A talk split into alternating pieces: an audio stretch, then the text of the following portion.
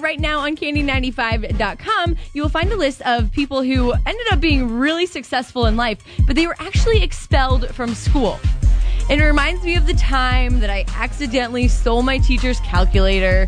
I didn't know. And then I ended up getting in serious trouble, maybe kicked out of school. It's fine. But I'm successful now. I get to talk to you every day.